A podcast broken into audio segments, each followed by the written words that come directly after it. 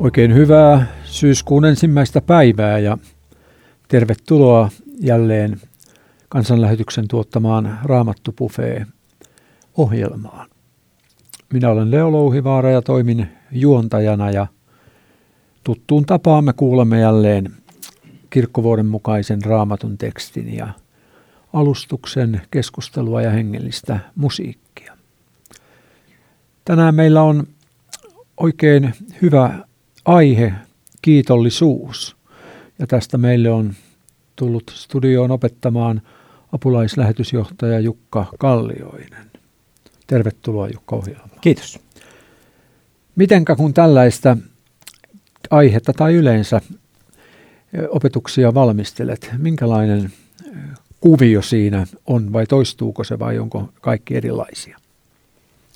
No tietyllä tavalla toistuu, että kun saan aiheen ja tekstin, niin luen tekstin kerran pari läpi. Joskus prosessi lähtee heti käyntiin, alkaa pulputa tuolta mielessä, että joo, tästähän voisi sanoa tota ja tota. Mutta joskus se on semmoista hikistä puurtamista. Luen netistä toisten opettajien opettamista ja sitten useimmiten lähden kävelylenkille ja siellä kävelylenkin aikana sitten alkaa mielessä se saarna tai puhe syntyä ja, ja kun tulen kotiin, niin koneen äärelle ja laitan sitten ylös näitä aatteita. No niin, ja kohta saamme kuulla sitten tämän päivän ajatuksia, mutta otetaanpa teksti Luukkaan evankeliumin 17. luvusta ja jakeesta 11 jakeeseen 19. Matkallaan kohti Jerusalemia Jeesus kulki Samarian ja Galilean rajaseudulla.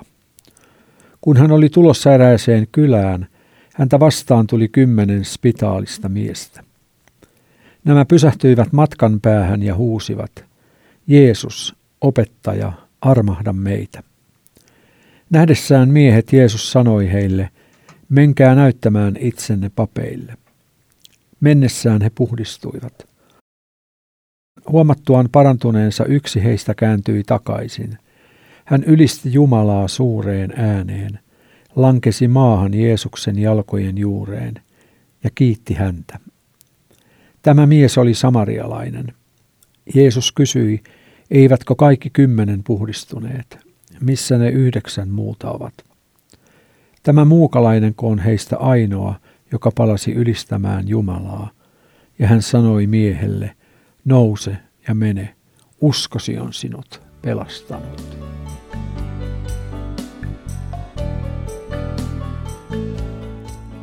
Otetaan tähän väliin aiheeseen sopiva laulu Minna Pyysalon laulamana Kiitos sulle Jumalani.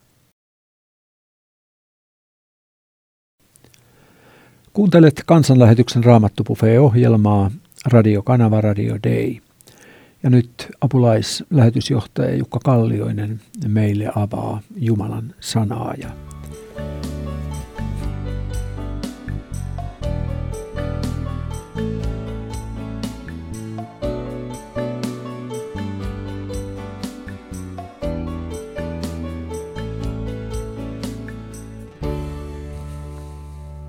Tämän päivän tekstissä puhutaan spitaalisista eli lepraan sairastuneista ihmisistä. Vielä tänä päivänäkin maailmassa on melko paljon spitaalia, mutta se ei ole enää kovin pelottava sairaus, koska siihen on olemassa lääkkeitä, joille se saadaan parantumaan. Jeesuksen aikaan spitaalin sairastuminen oli yksi hirvittävimmistä kohtaloista. Se oli tavallaan kauheampi kuin kuolema. Spitaalinen oli kuin elävältä kuollut. Hän joutui täysin yhteisönsä ulkopuolelle. Hän ei voinut olla tekemisissä omaistensa kanssa. Ja kun lisäksi ajateltiin, että spitaali oli Jumalan antama rangaistus jostakin suuresta synnistä, sen on täytynyt olla henkisesti hirvittävän raskasta. Koki olevansa sekä ihmisten että Jumalan hylkäämä. Vanhassa testamentissa oli ohje spitaaliin sairastuneille. Spitalitautia sairastavan tulee käyttää repaleisia vaatteita, pitää hiuksensa hajallaan ja kasvojensa alaosa peitettynä sekä huutaa, saastainen, saastainen. Tätä myös Jeesuksen ajan spitaaliset joutuivat toteuttamaan. Spitaalinen oli kaikkien hylkäämä, parantumattoman sairauden takia kuolemaan tuomittu syntinen ihminen. Se on kuin kuva ristillä kärsivästä Jeesuksesta, joka meidän edestämme tuli syntiseksi, joutui sekä ihmisten että Jumalan hylkäämäksi ja kuolemaan tuomituksi, jotta jokainen saastainen saisi puhdistuksen. Yksi kymmenestä sairastuneesta oli samarialainen. Juutalaisten mielestä samarialaiset olivat pahimman sortin harhaoppisia, eivätkä juutalaiset halunneet olla missään tekemisissä samarialaisten kanssa. Juutalaiset halveksivat suuresti samarialaisia. He eivät halunneet saastua heistä. Nyt kuitenkin yhdeksän juutalaista oli hyväksynyt porukkansa samarialaisen miehen. Yhteinen surkea kurjuus, sama vihollinen, oli yhdistänyt heidät. Saastaisemmaksi ei enää voinut tulla. Tuo ryhmä oli kuullut huhuja Jeesuksesta, ja kun he sitten eräänä päivänä kuulivat Jeesuksen kulkevan lähellä, he huusivat kaukaa, Jeesus, opettaja, armahda meitä. Emme voi aivan varmasti tietää, mitä kaikkea tuo rukous noiden miesten mielessä sisälsi. Koska he kokivat sairautensa olevan rangaistus synnistä, niin armahduspyynnön taustalla on myös ajatus. Jos saan syntini anteeksi, poistuu myös rangaistus. Jos rangaistus eli sairaus poistuu, voin palata taas omaisteni luo ja normaaliin elämään. Jeesus ei kuitenkaan siinä hetkessä ojentanut kättään ja parantanut heitä, vaan Jeesus käski heitä menemään ja näyttämään itsensä papeille. Pappi toimi tuona aikana terveystarkastajana. Jos jokin ihosairaus näytti parantuneen, tuli ensin käydä papin luona tarkastuksessa ennen kuin voitiin julistaa terveeksi. Kaikki nuo miehet uskoivat Jeesuksen sanaan ja sairaina lähtivät matkaan. Raamattu ei kerro, oliko jollakin epäilyksiä tai mitä muuta he mielessään ajattelivat. Jollekin saattoi kyllä tulla mieleen, hulluahan on spitaalisairaana yrittää päästä papin juttusille. Matkan aikana kaikki kymmenen parantuivat taudistaan. Sitten tapahtui jotain, josta meille ei kerrota. Sen tiedämme, että samarialaisen ja juutalaisten tiet erosivat. Tekstissä voidaan päätellä, että he erosivat toisistaan vasta sitten, kun parantuminen oli tapahtunut.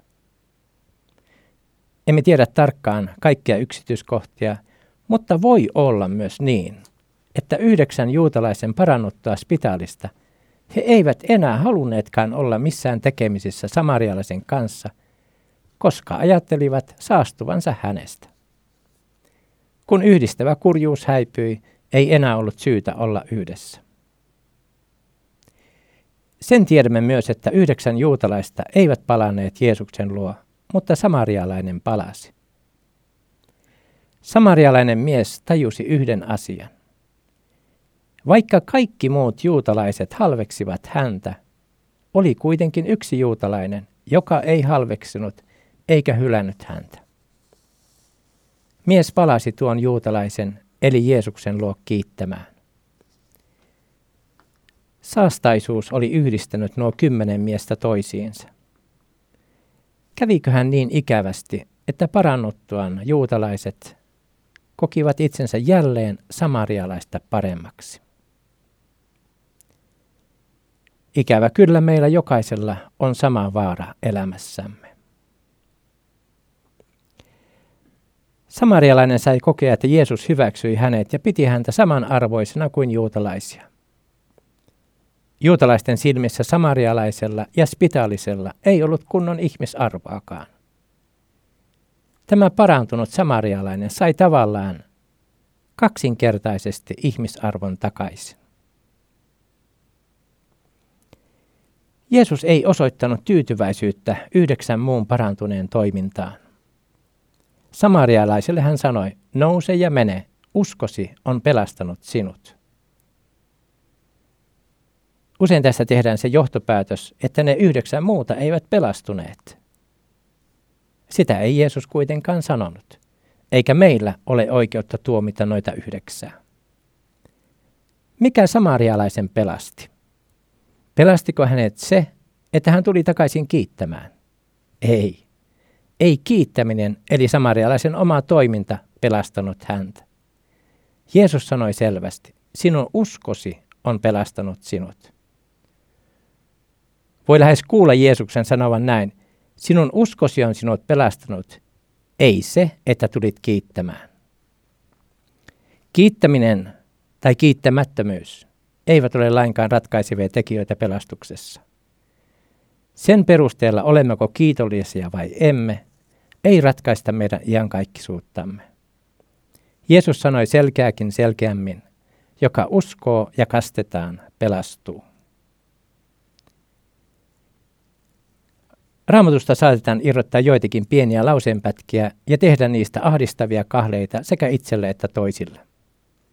Tällaisia ovat muun muassa seuraavat sanat. Kiittäkää joka tilassa. Iloitkaa aina Herrassa. Lisäksi Paavali kirjoittaa, että hän on oppinut oloihinsa tyytymään. Näistä raamatun sanoista me teemme sellaisen johtopäätöksen, että on oltava aina ja kaikissa tilanteissa kiitollisella mielellä. On oltava aina ja kaikkialla iloinen ja on oltava aina ja kaikissa olosuhteissa tyytyväinen. Jos en ole, niin sitten täytyy ruveta epäilemään, olenko edes uskossa. Raamattu kehottaa meitä katsomaan ja ajattelemaan Jeesusta. Jeesus sanoi, oppikaa minusta, sillä minä olen hiljainen ja nöyrä sydämeltä. Niin te löydätte levon sielullenne. Katsotaanpa, millainen Jeesus oli, ja opitaan hänestä, jotta saisimme sieluillemme levon. Tämän päivän tekstissä Jeesus ei ollut tyytyväinen.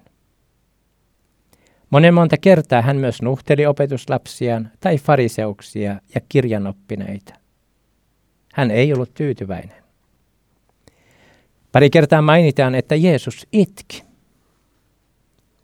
Kun Jeesus oli Getsemanissa kiirastorstaan iltana, Raamattu kertoo, että murhe alkoi ahdistaa häntä ja hän joutui tuskan valtaan. Opetuslapselle hän sanoi, olen tuskan vallassa, kuoleman tuskan. Ristillä tuskissaan Jeesus huusi, Jumalani, Jumalani, miksi minut hylkäsit? Ei näissä tilanteissa kaikunut kiitoksen ja ilon ilmaukset. Jos Jeesus oli tilanteissa, joissa hän osoitti tyytymättömyyttä, itki, oli ahdistunut ja tuskan vallassa – niin kuinka me voimme vaatia itseämme tai lähimmäistämme olemaan aina tyytyväisiä, iloisia ja kiitollisia?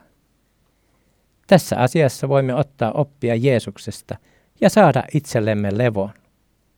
Kiitollisuus, ilo ja tyytyväisyys eivät ole pelastuksen ehtoja. Kaikki kuitenkin tiedämme, että elämä olisi huomattavasti helpompaa ja kevyempää sekä itselle että läheisille, jos olisin kiitollinen, tyytyväinen ja iloinen.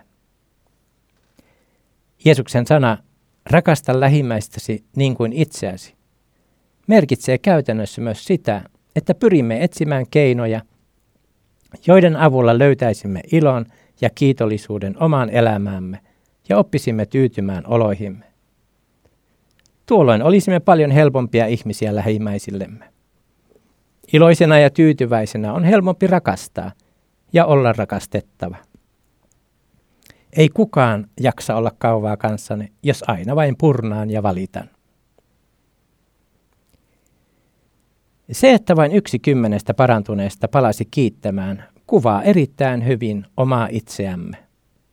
Joka ikinen päivä on elämässämme ja ympärillemme hyviä asioita, mutta hyvin harvoin muistamme kiittää kaikesta siitä rakkaudesta ja hyvyydestä, jota saamme osaksemme.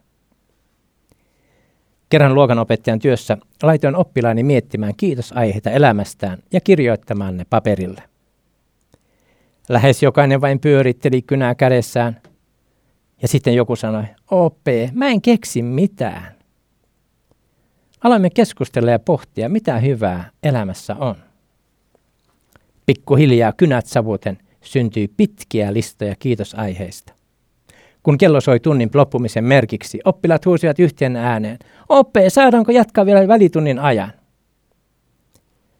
Moni tuli vielä seuraavana aamuna kertomaan, kuinka oli kotonakin keksinyt lisää kiitosaiheita. Yltäkylläisyyden ja hyvinvoinnin keskellä olemme sokeutuneet sille hyvälle, mitä elämässämme on.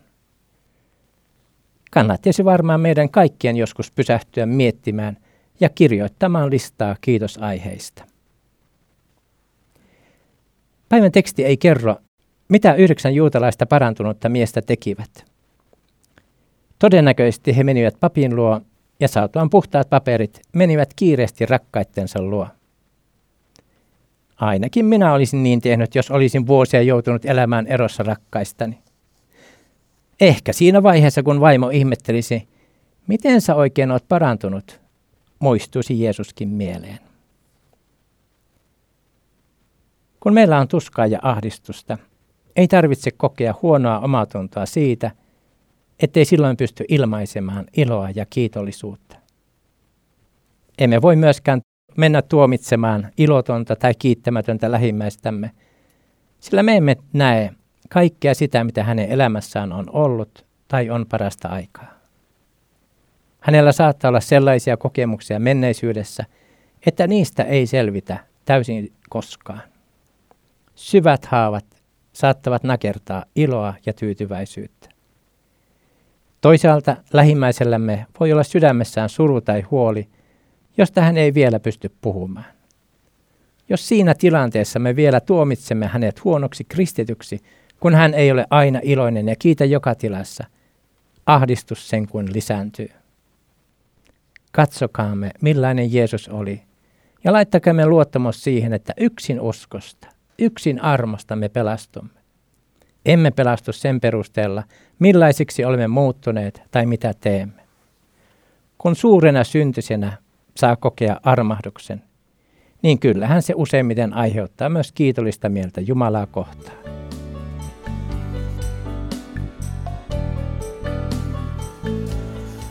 Näin meille tämän päivän tekstistä ja aiheesta kiitollisuus opetti apulaislähetysjohtaja Jukka Kallioinen. Ja studiossamme on jälleen kaksi keskustelijaa, tuttuja kavereita jo tässä vuosien varrelta. Pitkän linjan lähetystyöntekijä arkkitehti Isto Pihkala, tervetuloa Isto-ohjelmaan. Kiitoksia. Ja päätoimittaja, kirjailija ja raamaton opettaja Leif Nummela, tervetuloa oleva ohjelmaamme. Kiva olla mukana. Otetaanpa vielä toinenkin aiheeseen sopiva laulu. Kuopion tuomiokirkon kamari orkesteri laulaa laulun Herraa hyvää, kiittäkää.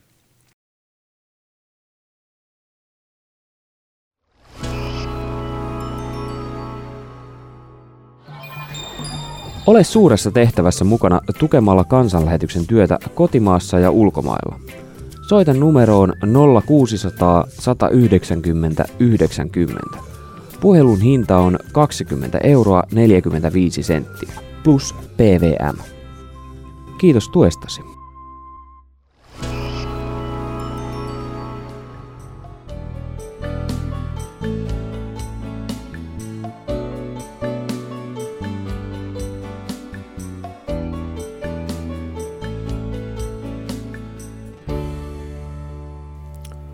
Kuuntelet Radio Rein taajuudella kansanlähetyksen Raamattu ohjelmaa ja päivän aiheesta kiitollisuus meille opetti Jukka Kallioinen. Ja keskustelijamme ovat Isto Pihkala ja Leif Nummela. Niin tuolla tekstimme alkupuolella, kun Jukka alkoi tekstiä meille opettamaan, selittämään, puhui siitä, kuinka tappava tauti spitaali oli aikanaan ja kuinka tällaisia kartettiin, jos oli äärettömän kova paikka. Mutta mä tartun heti tuohon asiaan, että eikö me ole, meikän ole hyvä syytä muistaa, että me olemme myös sataprosenttisesti synnin saastuttamia ihmisiä tässä maailmassa. Joo, ja tämä on semmoinen kohta, joka, joka nykyään ehkä on, on, on enemmän piilossa, koska siitä ei niin paljon ehkä puhuta, että Jumalan pyhyys. Siis, että et me, minä syntisenä, kun lähestyn Jumalaa, niin, niin se, se aloite, minkä hän tekee, että hän ottaa, hän ottaa vastaan, se on, se on suuri asia. Se on valtava asia, että mä, mä itsessäni niin kuin en, en ole kelvollinen. Että se, meidän ajatus on nykyään usein se, että siitä vaan niin kuin mennään ja, mennään ja tullaan, tullaan niin kuin Jumalankin eteen, mutta että, mutta että Jumala itsessään on majesteetti ja, ja, ja tutkimaton ja, ja, ja pyhä ja iankaikkinen Jumala ja minä olen syntinen ihminen, niin tämä, tämä yhtälö on sellainen, että se on niin kuin itsessään mahdoton. Ja kun Jumala sen si, sitten tulee Kristuksessa vastaan, niin se, se jos, ei siinä, jos ei siinä ymmärrä, että se on yllätys, että se on, niin kuin, se on, se on rakkautta ja että se on suurenmoinen asia, niin sitten ei ole vielä tajunnut sitä omaa asemansa suhteessa Jumalaan. Niin tässä äh, mulla niin pysähti ajatus pohtiin tätä eh, spitaalin ja pelastuksen suhdetta ja, ja siis jos mä ajattelen juuri tätä omaa syntisyyttä, kun tässähän on juutalainen ajattelu takana, että tämä spitaali on seurausta jostakin synnistä. Ja sen takia se oli niin kuin kaksinkertainen taakka, niin, niin tässä mielessähän me kannetaan kyllä tätä tautia, siis synnin turmelemaa olemusta kyllä ihan sinne asti, kunnes Jumala antaa meille ylösnousemuskirkkauden.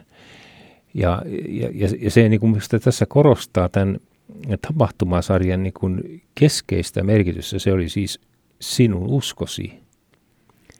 On sinut perustanut, siis tämä uskon lahjan niin kuin vastaanottaminen sen sairauden keskellä.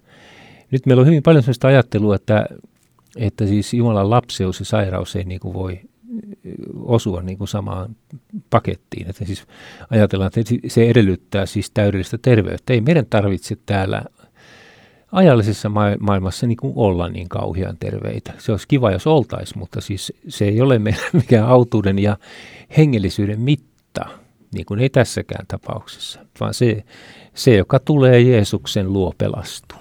Ja se oli myös hieno, kun Jukka korosti sitä, että, että ei, ei myöskään mikään muu tämmöinen vaikkapa joku kiitollisuus. Joo. Ää, siis elämä, elämä on erilaista meillä kaikilla ja jonkun kohdalla se on ollut niin kova, että se on murtanut sen mahdollisuuden olla iloinen ja kiitollinen ja ei, ei, ei siinä pidä taakkaa lisätä, koska ei, se, sehän ei ole niin, että minä ensin muutan itseni ja sitten minä voin tulla, vaan se todellakin on niin, että minä tulen siinä kunnossa niin ne taakkoineni ja, ja, ja sillä, sillä niin kuin siinä tilanteessa, missä mä olen, niin mä saan tulla Jumalan tykö juuri tämän hänen tekemänsä aloitteen takia, että hän on Kristuksessa astunut siitä majesteettisuudesta alas ja sanonut, sanonut, että tulkaa kaikki työtä tekeväiset ja raskautetut. Nyt saa tulla. Niin täällä onkin eh, vähän myöhemmin Jukka mainitsi, jos saan syntini anteeksi, häipyy myös rangaistus. Taas tullaan siihen sataprosenttiseen hyväksyntään. Että sataprosenttisesta syntisestä tulee sataprosenttisesti hyväksytty, eikö näin? Joo, kyllä. Sitten tämä siis, kun ajattelee minkälaisia tämmöisiä kohtaamisia sosiaalisia tilanteita tuosta seurastossa tapahtumasta, joka on historiallisesti nyt fakta, se on meille tarkasti kerrottu tuosta. Mitä tapahtui niiden, niiden yhdeksän muun kotona, kun ne tuli sinne? Siis hyväksykö ne noin halleluja töppäse pystyssä heti, että nyt se tulee terveenä tuolla. Mä luulen, että siellä kyllä aika pitkään niin kuin – kateltiin edestään vaikka, että onko se tosiaan terveitä vai mikä tämä juttu on. Et siis tää, se on ollut aika monen mylläkkä, mutta että mitä siellä sitten on tapahtunut myöhemmin, niin sitä mä en tiedä, mutta että siis onhan sen täytynyt puhutella sen tilanteen. Et, et, et, että Jeesus paransi. Että onko se sitten synnyttänyt mielenkiintoa myöhemmin Jeesusta kohtaan, niin sitä en tiedä. Ja tässä tämä usko ja uskon hedelmät, niin siinä pitää olla tarkkana, että on hevonen vankkureiden edessä eikä päinvastoin, että, että siis hedelmä ei, ei tule käskemällä. Ei voi Joo. sanoa, että niin kuin ole, ole kiitollinen ja sitten ihminen on kiitollinen. Et, et, et ymmärrä nyt, miten paljon olet saanut ja sitten se ymmärtää, vaan se, se nousee siitä, että mä saan kokea sitä ansaitsematonta rakkautta ja Jumalan hyvyyttä, niin se synnyttää sen hedelmän, mitä siinä on, eikä sitä lähdetä mittaamaan. Ja, ja joskus on niin kuin tavallaan, se menee just niin väärinpäin, että me, me julistuks, kristillisessä julistuksessakin me alamme niin kuin vaatimaan lailla näitä, näitä hedelmiä sen sijaan, että Paavali sanoo toisinpäin, sanoo, että te, joiden silmien eteen Kristus on, on kuvattu, maalattu ristiinnaulittuna. Ja, ja se tehdään yhä uudestaan uudestaan ja siitä, siitä nousee kaikki kristillisen elämän hedelmä ja, ja kiitollisuus ja kaikki tämmöinen. Joo, niin että siis ei voi poimia oikeastaan hedelmiä, jos siellä on kunnon puuta. Niin. että se puusta tunnetaan. No, joo. Näin, niin, näin. sitä kiitollisuudestakin äkkiä tehdään jonkinlaista souta ja näytelmää ja mäkin olen kuitenkin tavannut ihmisiä, että ne on, elää hirveän taakotettuna – mutta siellä sisimmässä siellä pohjalla on kumminkin suunnaton kiitollisuus. Ei se tarvi aina olla tämmöistä esittävää kiitollisuutta, eikö niin? Tämä on äärimmäisen Joo. tärkeä, mitä sanot. Mä muistan Joo. sen ajan vielä, siitä on aika kauan, kun Suomessakin kiersi sitten tämmöinen, tämmöinen kirjasta paljon, paljon, siitä paljon puhuttiin, joka idea oli juuri tämä, että pitää kaikesta kiittää. Ja mäkin olin yhdessä tilaisuudessa, jossa kerrottiin, että sitten tämä kirjailija olisi kokenut jonkun äärimmäisen tuskasen ja vaikean asian, oliko tyttärensä kuolema tai joku tämmöinen, ja sitten kuinka siitäkin täytyy niin kuin, niin kuin sitten oppia kiittämään. Ja mä, mä, mä, mä koin sen silloin jo niin kuin hyvin, hyvin niin kuin luonnottomana asiana, että siinä ei jäänyt tilaa rehellisyydelle. Ja, ja, ja mä en raamatusta kyllä löydä ollenkaan tällaista, vaan raamatussa näkee sen, että ollaan ollaan umpirehellisiä, jos sä luet salmeja esimerkiksi. Ja jos ihminen kokee, että Jumala ei vastaa, Jumala on kaukana, niin salmista huutaa, missä sinä olet, miksi sinä et kuule minua. Mm. Ja, ja, ja, ja, ja, ja tota, ei siellä ole tällaista puristettua, väkisin niin kuin päälle liimattua kiittämistä tilanteessa, jossa pitäisi pikemminkin itkeä ja huutaa tuskissaan. Ei, ei, se on epärehellistä. Niin ja se, se Lefat nyt tietää sen tapauksen, minkä mä oon kertonut, kun ihminen on hämmennyksissään siitä, mitä on hänessä tapahtunut. Oli tämmöinen kaveri, joka tuolta kadulta oli tullut evankeliumiskokoukseen ja sana oli sattunut ja se oli käynyt siihen alttarille sitten ja saarnamies siinä sitten keskustellut ja kysyy sitten, että onko, onko tämä nyt, sulle nyt Jeesus kirkossa, kyllä, kyllä, kyllä se on, kyllä tämä nyt, näin, niin, niin se on kiitä, kiitä, kiitä, kiitä. Se, se oli hämmennyksessä, kiit, kiitoksia. Ei, ei, ei, ei hän päässyt siihen semmoiseen uhoon, koska ihminen on ihminen, on ihminen tunte, omien hämmennyksiensä tunteiden keskellä. Kyllä se sitten varmaan myöhemmin jollakin tavalla valkenee. Mutta me manipuloidaan liian useasti näitä asioita toisistamme ulos. Raamattu edellyttää Siis jos se jotain edellyttää, sekin on sitten, täytyy nähdä taas suhteessa, mutta se edellyttää rehellisyyttä. Joo, ja ehdottomasti. Joo. Ja, ja, ja, ja jokaisessa tilanteessa ja, ja myöskin niin kuin semmoista tunteiden, tunteiden aitoutta siinä tilanteessa. Sitten on eri asia, että sitä rehellisyyttäkään ei voi vaatia niin kuin yli inhimillisesti, koska me olemme, niin kuin eräs työtoveri sanoi, niin rehellisiä, niin todella rehellisiä kuin vain täysin kierromies voi olla. Et, et, et, et, et se pitää myöskin niin kuin sitten suhteessa nähdä tämä, ja, ja, ja nyt tässä kaiken keskellä, minusta tämä on nyt niin hieno asia, mitä, mitä Jukka tässä korosti, että, että si, tämmöisiä temppuja ja mitään epäaitoa ja tämmöistä päälle liimattua ei vaadita. Sä tulet sellaisena, kun sä olet, sä olet rehellinen Jumalan edessä ja Jumala on se, joka rakastaa. Hän on se, jonka sydän on täynnä hyvyyttä meitä kohtaan. Niin ja sitten vaikka se on sitten ihan falski, mutta mielestäsi rehellinen. Siis se on, se on semmoinen, että jos on, puhutaan rehellisyydestä, niin on ainoastaan yksi rehellinen. Siis Jeesus, joka sanoo, että minä olen tie, totuus ja elämä. Mm. Et kyllä me, me, me ollaan, meidän rehellisyys on suhteellisuutta meidän omaan ymmärrykseen. Ja myös kristillisen niin kuin, Jumalan palvelemisen ja, ja, ja kokousten tulisi olla sellaisia, jotka ovat ehdottoman aitoja. Joo. Että niissä ei pitäisi niin kuin, pumpata minkäänlaista semmoista ilmapiiriä, manipuloida, vaan Joo. siellä pitäisi voida olla niin kuin oma, oma itsensä ja sen sanan pitäisi satuttaa. Se on sitten eri asia, ei sieltä tarvitse tukahduttaakaan kaikkia tunteita. Että jos todella ihminen on kiitollinen ja, ja on saanut kokea Jumalan hyvyyttä, niin totta kai sitä saa ilmasta myöskin. Mutta mut mm. siitä ei voi, eikä pidä tulla uskon mittaria, että me ruvetaan sillä mittailemaan. Ei missään nimessä. Niin, eikä sitten semmoista pakottavaa käytöstä, niin kuin siinä niin kuin totalitarisissa valtioissa, niin se valtava riemu ja lippujen heilutteleminen ja hurraa huutaminen, niin se, se, siinä niin kuin mennään siihen äärimmäisyyteen, että eihän siellä ole tilaa olla – olla siis aidosti sitä, mitä on. Niin tässähän äh, Jukkakin sanoi, että Jeesus, Jeesus sanoi, oppikaa minusta, sillä minä olen hiljainen ja nöyrä sydämeltä. Niin, niin te löydätte levon sielullenne. Tästähän on kysymys. Niin, juuri Niinhän niin. Jeesus itsekin huusi Jumalani, Jumalani, niin miksi minut hyltä, hylkäsit eikä kiittänyt, kiittänyt ja kiittänyt. Mutta levon sielulle, eikö tässä ole Mutta sekin on tärkeää, että se Jeesus, kun sen sanoi sen, että Jumala, Jumala, miksi minut hylkäsit, ei se ollut siis Eh, se, se ei ole niin kuin tämmöinen epäuskosta nouseva, vaan siitä, siitä hirvittävästä tunteesta, että hän joutuu nyt tähän menemään yksin. Koska Jumala, johon hän todella, isä, johon hän uskoi ja oli yhteydessä, niin no, siis edellytti nyt sitä. Että kyllä nämä, tota, on sanaa luettava sillä tarkasti.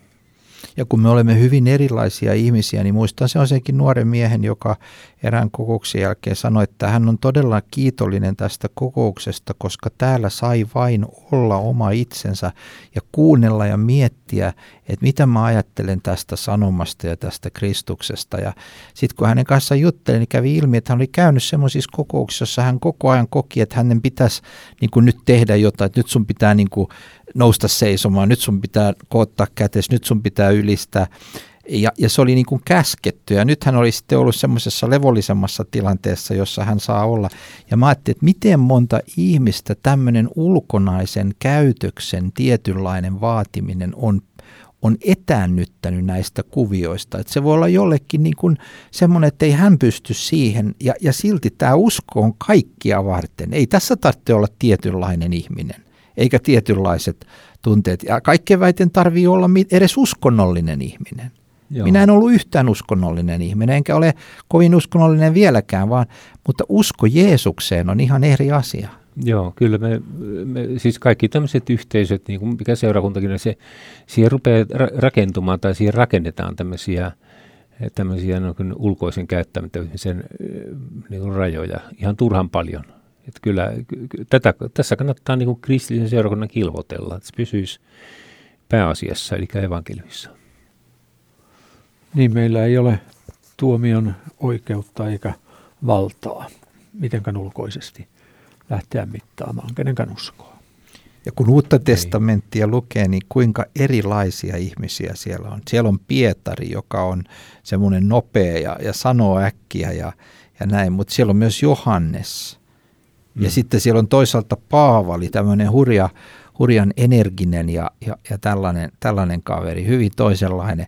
Ja sitten siellä on erilaisia naisia, että, että kaikille on niin kuin siinä Jeesuksen ympärillä tilaa ja, ja se Jeesuksen valtaisa rakkaus ja kunnioitus kaikkia näitä erilaisia persoonia kohtaan, se puhuttelee. Joo. Eli me löydämme sieltä koko ihmiskirjon raamatusta. Näin. Jukka, tahdomme, että vielä tästä kyseisestä aiheesta ja opetuksesi ja keskustelun pohjalta voisit vielä jakaa kuulijoille omia ajatuksiasi.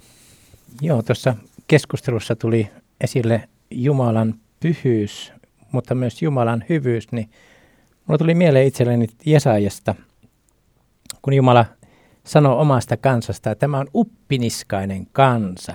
Tämä kansa ei halua kuulla minun lakiani. Ja muutama jäi myöhemmin. Ja kuitenkin Herra vain odottaa, että saisi olla armollinen. Aivan upeita. Siis me ollaan just semmoinen uppiniskainen kanssa, joka ei tahdota kuunnella eikä toteella sitä lakia. Ja kuitenkin Herra tahtoo olla meille armollinen. Hän odottaa sitä, että saa olla armollinen. Toinen asia, mikä mulla tätä tekstiä tutkiessani tuli vielä mieleen, on tämä, että kun nyt puhutaan suhtautumista maahanmuuttajiin, vähimmistöihin, rasismista ja vihapuheista ja muista puhutaan, niin tässä tekstissä oli tämä samarialaisten halveksiminen ja spitaalisten halveksiminen. Siis meillä kaikilla on ihan samanlainen suuri vaara ruveta halveksimaan jotain ihmisryhmää tai jotain ihmistä. Se ei ole kaukana meistä kenestäkään. Ja, ja meissä asuu se pikku fariseus, joka kiittää Jumalaa siitä, että minä en ole niin kuin tuo toinen. Ja meillä saattaa olla myöskin sellaisia ihmisiä, joiden seuraa ja ystävyyttä me kartamme. Onko siellä takana pelko, että oma maine oikea oppisena tai kunnon uskovaisena tärveltyy, jos heittäytyy jonkun harhaoppisen tai julkisyntisen ystäväksi? No juutalaiset spitaaliin sairastuneet hyväksyvät tasavertaisena samarialaisen vasta sitten, kun he olivat kaikki samassa tilanteessa. He olivat elämässään täysin pohjilla. Sen alemmaksi ei voinut enää joutua. Heillä ei ollut mitään menetettävää. Paavali koki olevansa syntisistä suurin. Siinä oli Paavalin menestyksen salaisuus. Hänellä ei ollut varaa halveksua toisia. Hän oli yksi syntinen toisten syntisten joukossa. Ehkä tämän takia Paavalin oli helppo lähestyä toisia ihmisiä ja toisten ihmisten oli helppo lähestyä Paavalia. Siinä olisi meille oppimista. Mutta tuo avain kiitollisuuteen, iloon ja rakkauteen on siinä, että itse tajuan olevani suuri syntinen, joka pelkästä armosta otetaan pelastuksen osallisuuteen. Siinä ei ole mitään, josta voisi itse ylpistyä ja asettaa itsensä toisten yläpuolelle.